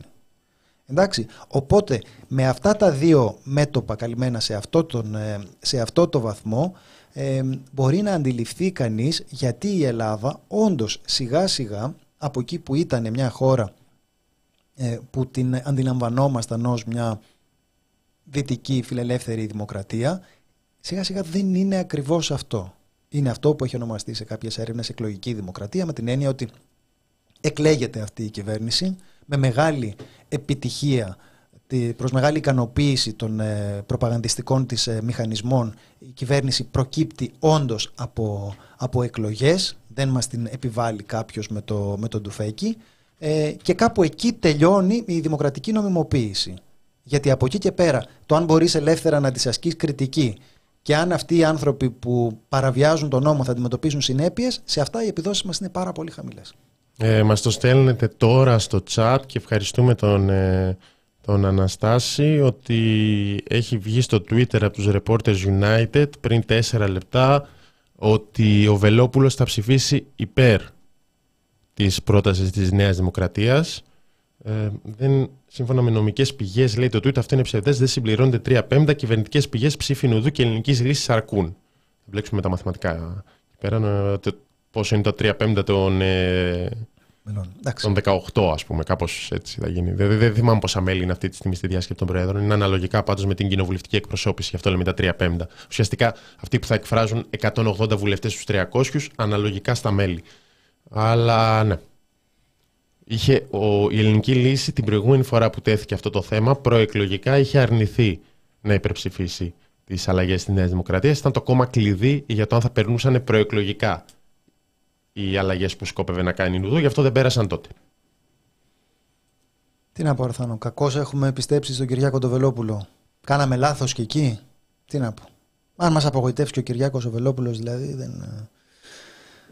Θα είναι ένα χτύπημα ακόμα. Χτύπα κι άλλο θα τα αντέξω. Έτσι τα λέμε πάντοτε, έτσι τα φωνάζουμε στη μοίρα μας και στη ζωή μας. Εγώ αυτό νιώθω ότι χρειάζεται να συνειδητοποιήσουμε, γιατί δεν το συνειδητοποιούμε. Ζώντας σε αυτή τη χώρα, παίρνουμε πολύ πολύ μικρές δόσεις αυταρχισμού κάθε μέρα, και γι' αυτό έχει μεγάλη σημασία όταν συναντάμε αυτούς τους θεσμικούς παράγοντες του εξωτερικού, οι οποίοι έρχονται εδώ πέρα σε fact-finding mission και μας λένε, για πείτε ρε παιδιά, πώς είναι να είσαι δημοσιογράφος εδώ πέρα, πώς είναι να είσαι δικαστικός εδώ πέρα, και σε ρωτάνε και αθροίζουν σιγά σιγά τις κουκίδες. Έβγαλε μια ανακοίνωση το Διεθνές Όργανο των Δημοσιογράφων, που λέει ότι στη χώρα μας σε σκοτώνουν, σε παρακολουθούν και σε εκβιάζουν οικονομικά. Κάπως έτσι είναι να είσαι δημοσιογράφος σε αυτή τη χώρα. Οπότε νιώθω ότι έχει πολύ μεγάλη σημασία όλα αυτά να μπορούμε να τα δούμε από αρκετή απόσταση, ώστε να καταλάβουμε ποια είναι η συνολική εικόνα που συντίθεται. Αυτό είναι. Ποια είναι η εικόνα που συνθέτουν όλα αυτά τα γεγονότα. Και είναι η εικόνα μιας κοινωνίας η οποία πολύ σταθερά απομακρύνεται από αυτό που αντιλαμβανόμασταν ως μια ομαλή δημοκρατική συνθήκη. Θα δούμε. Η πληροφορία για Βελόπουλου είναι από το αξιόπιστο πάντα, ειδικά σε τέτοιες υποθέσεις στο Reporters United. Είναι το tweet που ανέβηκε πριν 4 λεπτά. Υποθέτω ότι αύριο θα έχουμε να πούμε πολλά περισσότερα και ακόμα πιο συνολικά για το τι θα έχει γίνει. Και μόνο αυτές οι μεθοδεύσεις που έχει ξεκινήσει χθες το θέμα, ότι θα έρθει στη διάσκεψη και τώρα τελευταία στιγμή τσουπ λέει για ένα ακόμα ναι και αύριο θα είναι άλλη σύνθεση της ΑΔΑΕ την ώρα που θα συνεδριάζει η ΑΔΑΕ, δείχνουν τη μεθόδευση. Δείχνουν ότι καθαρός ουρανός αστραπές δεν φοβάται και η ΕΥΠ έχει πάντοτε υπηρετήσει το εθνικό συμφέρον. Και αν υπάρχει κάτι που μας νοιάζει όλους και μας ενώνει όλους τους Έλληνες και όλες τις Ελληνίδες, Θάνο, αυτό είναι το εθνικό συμφέρον. Και ελπίζω να το αντιλαμβάνεσαι και εσύ. Παρά την τύφλωση που σου προκαλεί το οπαδικό μίσος υπέρ του Στέφανου Κασελάκη. Ήμασταν σε άλλο θέμα. Δεν υπάρχει άλλο θέμα. Όταν ασκείς κριτική στην κυβέρνηση, την ασκείς εκ μέρους του ΣΥΡΙΖΑ. Έτσι πάει μονίμως. Ναι, όταν την ασκείς την κριτική σε κάποιον, είναι εκ μέρους του αντιπάλου του, του κύριου αντιπάλου του. Αυτό που λέγαμε, που κοροϊδεύαμε για τον Ράμο και λέγαμε Ράμος Πούτιν Ερντογάν, ήταν ακριβώς ότι υπάρχει μια ενότητα η οποία είναι εθνική, δηλαδή κανείς δεν μπορεί να διαρρήξει αυτή την ενότητα. Δεν μπορείς να ασκήσεις κριτική στην ΕΥΠ. Θυμάστε, αυτό ήταν χουντικό επιχείρημα αυτό. Δεν μπορείς να πεις ότι έχει παραβιάσει τον νόμο ένα κρατικό όργανο, γιατί αυτό σημαίνει ότι στρέφεσαι εναντίον της χώρας σου. Και λες, όχι, τα στρέφομαι εναντίον της χώρας μου. Λέω ότι αυτός τότε παρανόμησε. Αν δεν με αφήνεις να το πω αυτό, δεν υπερασπίζεσαι τη χώρα μου, υπερασπίζεσαι την αυταρχική στροφή της χώρας μου, υπερασπιζόμενος την παραβίαση του νόμου από συγκεκριμένα κέντρα, θεσμικά και εξωθεσμικά. Ό,τι είναι τώρα η ΕΥΠ, τρέχα γύρευε δηλαδή. Αυτό λέμε. Και ξαναλέω ότι αυτό γίνεται επικοινωνιακά από την κυβέρνηση, επιχειρείται να παρουσιαστεί ως κομματική αποστολή το να ασκείς αυτή την κριτική και ως αντεθνική αποστολή το να ασκείς κριτική στο κράτος. Εμείς είμαστε γνωστά αντεθνικά στοιχεία, οπότε θα εξακολουθήσουμε να το κάνουμε αυτό. Θα πέσει άπλετο φως στο σκάνδαλο των υποκλοπών. Όταν λες φως μου, ρωτάς εμένα γιατί λέω για τον Κασελάκη μετά. Δεν το είπα σκόπιμα, θέλω να πω. Υπάρχει αντίδραση και από τον πρόεδρο του ΣΥΡΙΖΑ. Κάνει λόγο σε ανάρτησή του για θεσμικό πραξικόπημα και από τον Νίκο Ανδρουλάκη για την αντικατάσταση στο μέλλον. Ο Νίκος Ανδρουλάκης ζητάει να σταματήσει τώρα αυτή η μεθόδευση, από ότι δεν τη βλέπουμε πολύ να σταματάει. Αυτή η λίστα των εχθρών της πατρίδας είναι πάρα πολύ μεγάλη, να το πούμε και αυτό. Δηλαδή ο Ράμος είναι απλά ένας κρίκος. Και γενικά η λίστα των θεσμικών παραγόντων που έχουν προσπαθήσει να κάνουν τη δουλειά τους και αυτό τους έφερε απέναντι στην κυβέρνηση Μητσοτάκη είναι σύντομη, αλλά συνήθως οδηγεί σε κάποιο είδους καρατόμηση, όπως καταλαβαίνουμε. Διακριτική δεν είναι τώρα, δεν έχουμε ολοκληρωτικές καταστάσεις όπου αποφασίζει και διατάζει ο Πρωθυπουργός και λέει από αύριο εσύ δεν είσαι πλέον πρόεδρος της ΑΔΑΕ. Διακριτικά και έμεσα. Είχαμε ξεκινήσει με την Ελένη Τουλπάκη, π.χ. Μπορεί να αναγκαστεί σε παραίτηση ο κύριος Ράμος. Δεν ξέρουμε τι θα γίνει με το αστεροσκοπείο που ανακοίνωσε στη ΔΕΘ ο Πρωθυπουργός ότι θα υπαχθεί στην πολιτική προστασία. Ούτε το αστεροσκοπείο δεν μπορεί να είναι ανεξάρτητο. Δηλαδή, πραγματικά δεν μπορεί να είναι τίποτα. Δεν είναι εδώ που συζητάμε, ξέρω εγώ, ότι χειρίζεσαι ευαίσθητα θέματα που εμπλέκονται με την πολιτική, γιατί εμπλέκονται με τις ευθύνες της κυβέρνησης. Γιατί, ξέρετε κάτι τώρα, το λέμε χωρίς πρόθεση να ασκήσουμε κριτική στον ίδιο τον Πρωθυπουργό, γιατί αλλή μόνο να μας κοπεί το χέρι άμα ασκήσουμε κριτική και στον ίδιο τον Πρωθυπουργό, αλλά ήταν λίγο υπό την ευθύνη του, καταλάβατε. Οπότε το να λες ότι θα βάλω πρόστιμο στην ΕΥΠ είναι σαν να τα ζητάς από τον Κυριάκο Μητσοτάκη. Δηλαδή εκεί που χρωστάει ένα 300 να χρωστάει ένα 400. Έτσι δεν είναι, Θάνο? Όταν λες δηλαδή ότι θέλω να βάλω πρόστιμο στην ΕΥΠ, είναι σαν να στρέφεσαι εναντίον του Πρωθυπουργού. Δεν είναι? Ναι. Εντάξει, δεν είναι ωραίο πράγμα αυτό. Να έχουμε δημοκρατία, αλλά δεν θα ασκείται και κριτική στον Πρωθυπουργό. Στρέφεσαι εναντίον της ΕΥΠ, που σημαίνει ότι στρέφεσαι εναντίον της χώρας, που σημαίνει ότι στρέφεσαι εναντίον του Πρωθυπουργού. Έτσι πάει. Ήταν λίγο πιο άμεσο. ΕΥΠ, χώρα. Κυριάκος. Εντάξει, εγώ τα ταυτίζω αυτά στο μυαλό μου. Είναι όλα πατρίδα για μένα. Και πάνω απ' όλα πατρίδα είναι η ΕΥΠ. Δηλαδή, αν ρωτήσει τι είναι για σένα η πατρίδα, είναι το γαλάζιο της θάλασσας, είναι οι βάρκες, το τυρί φέτα. Όχι. Είναι η ΕΥΠ. Αυτό είναι πάνω απ' όλα. Απλώς που, εντάξει, επειδή είχε αυτή την αγάπη ο Κυριάκος Μητσοτάκης προς την ΕΥΠ, την ήθελε να την έχει στην αγκαλιά του, ας πούμε ότι είναι σαν να ανοίγει πόλεμο στον ίδιο τον Πρωθυπουργό. Ξαναλέω, θα χρειαστεί σε αυτά, επειδή συζητιούνται ακριβώς με αυτούς τους γηπεδικούς όρους, να αντιληφθεί κανείς πόσο προσεκτικά διατυπώνονται εκ μέρους της ΑΔΑΕ αυτή τη στιγμή. Δηλαδή, αυτό που λέμε είναι ότι υπάρχουν συγκεκριμένες παραβιάσεις, οι οποίες περιγράφονται κατά λεπτός, και για αυτές συζητάμε. Δεν πρόκειται για γενικόλογες επιθετικές διατυπώσεις μέσα σε ένα πολιτικό παιχνίδι. Αυτή είναι η επιδίωξη της κυβέρνησης. Να πει ότι οτιδήποτε εδώ πέρα είναι κουβέντες που λέγονται μέσα σε ένα πλαίσιο ενός πολιτικού ανταγωνισμού, στον οποίο κανείς μπορεί να πει οτιδήποτε. Δεν μιλάμε για κάτι τέτοιο. Οι παραβιάσεις αυτές είναι στοιχειοθετημένες, ξαναλέω, λεπτομερώς. Ναι. Να θυμίσουμε επίσης, πριν πάμε λίγο στο Εσουρού, πηγαίνοντας προς το κλείσιμο της εκπομπής, ότι η ΑΔΑΕ δεν είναι μόνο ότι γενικά βρήκε κάποιες παραβιάσεις από την ΕΥΠ που συνταγματικά θεσμικά πρέπει να ελέγχει, είναι ότι βρήκε και συγκεκριμένα ονόματα. Είναι τα ονόματα που, διαβίβασε ως όφιλε και ως είχε δικαίωμα ο Αλέξης Τσίπρας στον τότε αρχηγό της αξιωματικής αντιπολίτευσης, και τα πήρε ο Τσίπρας, πήρε το φάκελο και τον διάβαζε στη Βουλή. Αυτά τα ονόματα είναι αυτά τα οποία, κάποια από αυτά, τεκμηρίωσε η ΑΔΑΕ ότι παρακολουθήθηκαν. Και τώρα, εντάξει, μικρή σημασία. Ο αρχηγός ΓΕΘΑ, Κωνσταντίνος Φλώρος. Καλά, ρε παιδιά, ποιος δεν παρακολουθεί τον αρχηγό ΓΕΘΑ? Ναι, Κωστής Χατζηδάκης. Και το Χατζηδάκη τον θες. Η αλήθεια είναι ότι. Διάφοροι άλλοι σε ηγετικές θέσεις του στρατού που είναι και αρμόδιοι για τα εξοπλιστικά. Ναι, γιατί εκεί ήταν 6 ονόματα. Θες να είναι αδαμάντινης ηθικής όλοι. Οπότε λες τώρα. Δεν θες να γίνεται τίποτα, ας τους παρακολουθήσουμε κι αυτούς. Τέλος πάντων, εγώ το καταλαβαίνω. Δηλαδή, μου κάνει εντύπωση που υπάρχουν τόσοι πολίτες που δεν παρακολουθούνται. Αυτούς τι τους έχουμε, έτσι, ξαμολυτούς? Ξέρεις τώρα τι πάνε και λένε όλοι αυτοί στα τηλέφωνά τους? Δηλαδή, είσαι το κράτος. Δεν ανησυχείς ότι μπορεί όλοι αυτοί να σχεδιάζουν με κάποιον ύπουλο τρόπο να σε ανατρέψουν όσο τους αφήνεις απαρακολούθητους? Εμείς δεν θέλουμε το κράτος, παιδιά.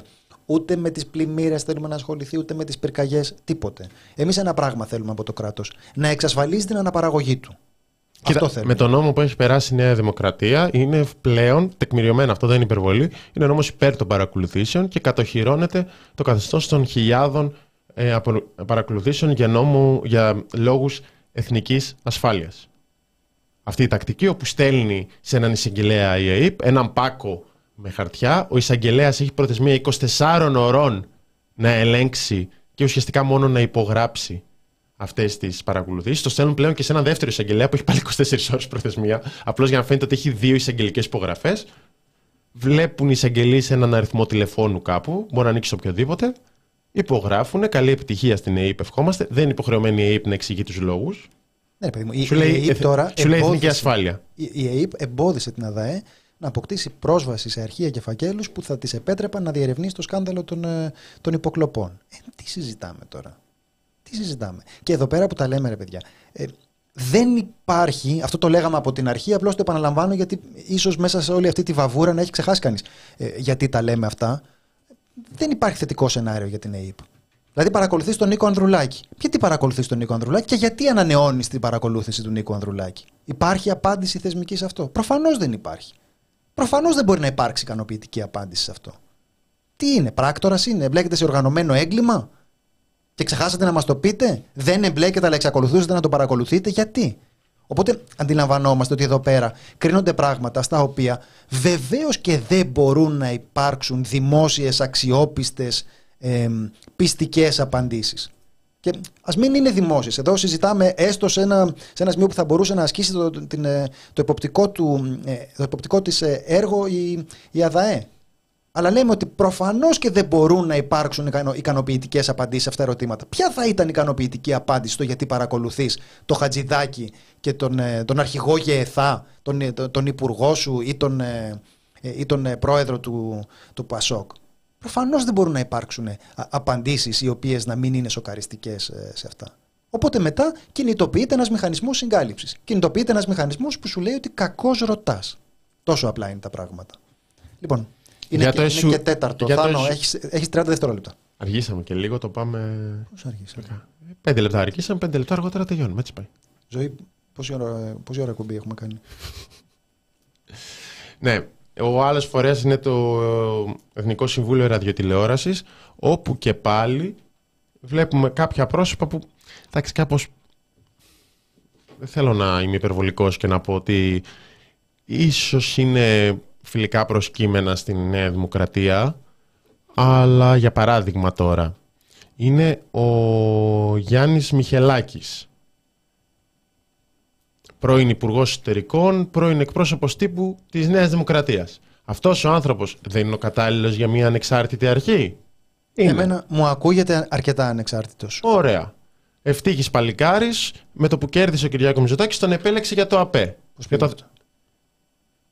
Όχι καλά, γιατί το ΑΠΕ άλλαξε πάρα πολύ. Okay. Με το που εξελέγει ο Κυριάκος Μητσοτάκης. Δεν λέω ότι ήταν πάντα ένα κρατικό πρακτορείο, τέλος πάντων, αλλά ήταν πολύ, το θυμάμαι από τότε να το σχολιάζουμε μεταξύ μας, ότι ήταν, την καταλάβαινες στην αλλαγή για το πώς παρουσιάζονται οι κυβερνητικές ειδήσεις. Και πολλές φορές ακούμε κιόλας το ΑΠΕ έκοψε το ένα, έκοψε το άλλο. Δεν είναι τώρα διευθυντής του ΑΠΕ, έχει αποχώρηση. Παραδείγματα. Δηλαδή, δεν θες να αλλάξεις τη σύνθεση για να βάλεις τον πρώην εκπρόσωπο τύπου της Νουδού, όπως στην ΕΡΤ είναι πρώην εκπρόσωπος τύπου της Νουδού. Εντάξει, ο Κωνσταντίνος Ζούλας. Ναι. Δεν ξέρω, και άλλους εκπροσώπους τύπου δεν έχει παλιά η Νέα Δημοκρατία? Πόσους να βάλουμε και αυτούς. Πια, να βάλει παντού, στο αστεροσκοπείο θες έναν εκπρόσωπο τύπου της Νέας Δημοκρατίας. Ναι, Μαρία Σπυράκη. Η Αγαπηδάκη δεν είναι καλή για το αστεροσκοπείο.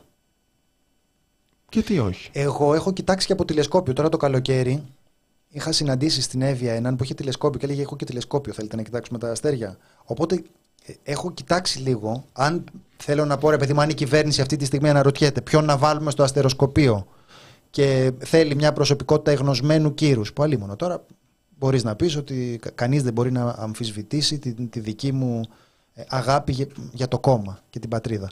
Οπότε, επειδή έχω και αυτή την προϋπηρεσία με τα τηλεσκόπια, αν ψάχνετε κάποιον για το αστεροσκοπείο, επειδή υπάρχει πολύ, πώς το είπε, κοπριτοαλιτοφλωριά εκεί μέσα. Ναι, ρε παιδί μου, άνθρωποι που λένε τη γνώμη τους και τέτοια. Που δεν, δηλαδή, ποια γνώμη τους λένε, δηλαδή, ξέρω εγώ. Θα πνιγώ με αυτό. Το καιρό, ας πούμε. Εντάξει. Λοιπόν, επειδή λένε αυτά, χωρίς να τους ενδιαφέρει όμως ποια είναι η κυβερνητική θέση για τον καιρό, λέω ότι εγώ είμαι στην διάθεση της κυβέρνησης. Γιατί, να σας πω την αλήθεια, ακόμη και για το αν έβρεξε, πόσο έβρεξε πέρσι, αυτά είναι καθαρά πολιτικά ζητήματα πια. Τίποτα δεν μπορεί να θεωρείται ότι είναι έξω από τη σφαίρα της. Της πολιτικής. Έχουμε προτάσεις. Δηλώνω παρόν. Σαν άλλος Ευάγγελος Βενιζέλος. Ο Συνολάκης είναι καλύτερος, μας γράφει ο Γιάννης. Και τι είναι καλύτερος ο Συνολάκης τώρα? Ο Συνολάκης ήρθε και έναν τομάτι 20 λεπτά. Όχι. Είπε. Κι εγώ με τα λόγια χτίζω ανόγια και κατόγια. Λοιπόν, για τα καρκινάκια σήμερα. Λοιπόν, για τα καρκινάκια, παιδιά, δυστυχώς τα πράγματα δεν είναι καλά. Δεν είναι καλά. Δηλαδή, λοιπόν, θα ξεκινήσω από τα αισθηματικά, χωρίστε. Και χωρίς να πείτε τίποτα. Χωρίς να πείτε τίποτα. Δηλαδή, αν μένετε μαζί, μαζέψτε σιωπηλά τα πράγματά σας και φύγετε και μπλοκάρετε τον από παντού. Εντάξει. Και αυτό χωρίς ποτέ να δώσετε εξήγηση σε κανέναν. Είστε λογοδοσμένοι, ας πούμε. Μπορεί, Θάνο. Έτσι δεν είναι? Ναι. Υπάρχει. Τα ραβωνιάσματα, ας πούμε. Ναι, μόνο. Αλλά με ή χωρίς προγαμιαία σχέση. Εντάξει, φαντάζομαι ότι οι άνθρωποι που μας ακούνε δεν παραβιάζουν αυτές τις πολύ βασικές αρχές της ηθικής. Λοιπόν, για τα καρκινάκια, η οδηγία δυστυχώς, παιδιά, για σήμερα είναι αυτή. Όπως είστε, κοιτάξτε τον μια τελευταία φορά με νόημα στα μάτια, χαιρετίστε τον και μην γυρίσετε πίσω, μην κοιτάξετε πίσω. Δεν μπορώ να πω περισσότερα, απλώς αυτό σας προτείνω. Για σήμερα, αν με ρωτήσετε την άλλη εβδομάδα, μπορεί να έχουμε άλλες εξελίξεις. Αν θέλετε, πρέπει σώνει και καλά να πείτε κάτι, πείτε του, πείτε της. Είσαι εξαιρετικά άτυχος. Θάνο Καμήλαλη, σε ευχαριστώ πάρα πολύ. Παρακαλώ. Καλή τύχη στα καρκινάκια. Θα είναι δύσκολο, αλλά θα σας βγει σε καλό. Πάντα ένας καλός χωρισμός είναι το καλύτερο σενάριο. Σας ευχαριστούμε πάρα πολύ που μας παρακολουθήσατε. Να πούμε για την Λαμπρινή, με ειδοποιούν από το Control. Θα έχουμε Λαμπρινή Θωμά από το στούντιο. Θα έχουμε Λαμπρινή Θωμά δηλαδή μπροστά σε κάμερες. Καλή ψωνάρα τώρα κι αυτή. Δεν... Μιλάμε, παιδιά, έχει έρθει από το πρωί και βάφεται, ετοιμάζει και όχι κάνω το μαλλί και το μάτι και αυτό. Της λέω, Λαμπρινή, ηρέμησε. Σημασία έχει. Αφήστε με, μου λέει, έτσι είμαι εγώ. Τέλος πάντων, δεν θέλω να επεμβαίνω. Εμένα η δουλειά μου δεν είναι να σχολιάζω αυτά τα θέματα. Λαμπρινή Θωμά, από κοντά σήμερα την εκπομπή της, με βίντεο, με κάμερα. Γεια, αύριο πάλι εδώ. Γεια.